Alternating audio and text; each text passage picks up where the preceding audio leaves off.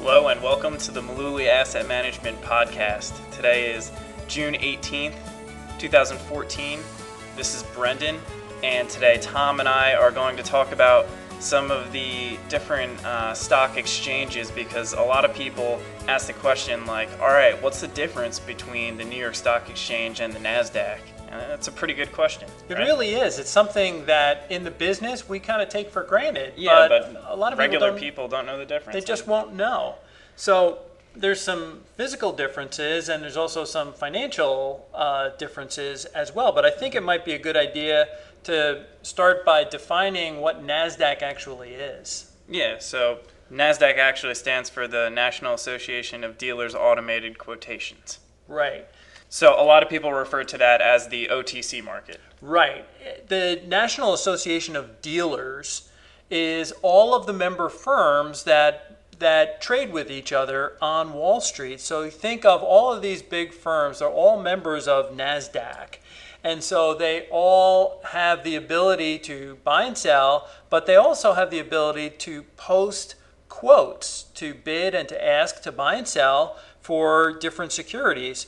And as Brendan mentioned, up until you know 1987, it was still referred to as the OTC market. In fact, a lot of times I find myself calling it Yeah, the, people say either or. yeah, today. the OTC market, which people- stands for over the counter. Right. So why why is it called the over-the-counter market? Well, that's a great question because there really is no exchange. There's no exchange building like the New York Stock Exchange for Nasdaq.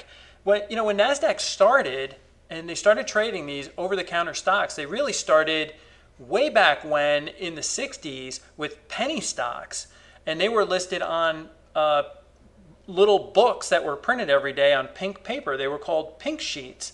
These were little penny stocks. And the way that you would find out what the bid or the ask price was, was you, you actually had to call one of the market makers listed next to the stock. So there really is no marketplace where people are buying and selling like you'd find at the New York Stock Exchange. But what you're going to see is it's more of electronic quotes now. There are still some trades that are done by phone. There's a reason that they've moved on from the, the phone trades, right? Yeah, kind of a What, interesting. what spurred that? yeah, there was an interesting. Of uh, we say it's interesting now, but at the time it was really pretty tragic. In 1987, in the stock market crash, think about this. A lot of well, all of these trades on Nasdaq were done by phone. Mm-hmm. Now we had one day in October of '87 where the the Dow Jones dropped 22% one day. Okay, so imagine all of these brokers trying to call up on behalf of their clients to sell and get out of these stocks. The market makers just decided not to answer the phone that day. And so people were stuck. And what do you do? Yeah, that was a real problem. And so out of that, NASDAQ came out with a, a new system. Yeah, it's called the Small Order Execution System. Right. It's called SOS. And what that means is if you're going to be involved in market making, you have to minimally post a bid for 100 shares and an ask price, a buy and a sell for 100 shares. That's the minimum that you can. And any orders that are 2,000 shares or less will usually get ro- routed straight to a computer and done, filled automatically. But this SOS system kind of was born out of that 1987 stock market crash. So, Brendan, a lot of these uh, small companies start on the NASDAQ and they get bigger and bigger as time goes by, as they're publicly traded companies, and then they want to graduate. They want to move on. And most of them will move straight over to the New York Stock Exchange.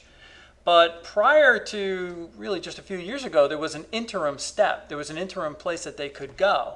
Yeah, you're talking about the uh, American Stock Exchange, right? Right. Uh, well, it used to be called the Curb Exchange. Yeah. So why why was it called the Curb Exchange? Okay. Uh, they actually used to trade on the American Stock Exchange. They used to trade outdoors. I mean, what do they do when it rains? Yeah, I don't know. They, Get an okay, umbrella. no trading today. You know, it's raining.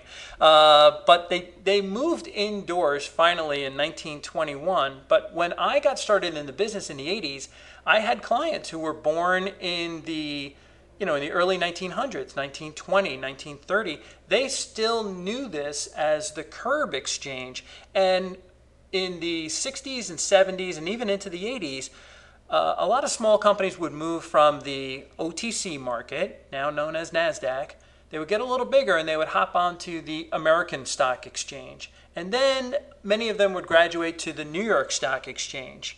So it became an interim stepping stone to the bigger markets. Well, a lot of uh, there were a lot of times where the Amex really didn't have the kind of volume that either Nasdaq or the New York Stock Exchange had. So uh, they began trading a lot of things like options.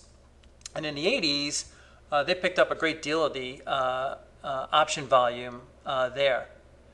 But now, um, in 2008, the New York Stock Exchange actually bought the Amex, and so now it's all one big happy family uh, now. So they don't have that stepping stone from NASDAQ to Amex to the big board.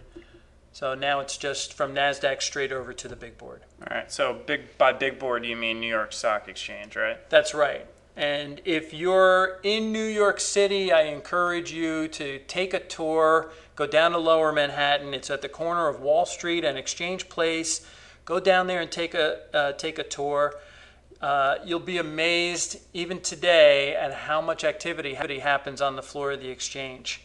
So there's a lot of money though trading trading hands down there. Yeah, about 16 trillion, right? That's pretty amazing when you think about it. If they took the, the market cap of all of these companies that trade on the New York Stock Exchange and add them all up together, you get $16 trillion. I mean, that's about the size of the entire United States economy.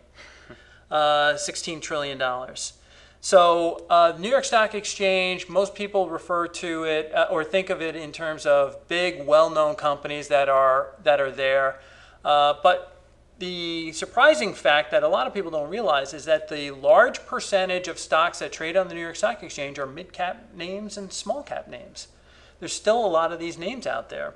Uh, there's very few large cap names that are uh, traded in general. They're all on the big board, with the exception of Google and Microsoft and Apple.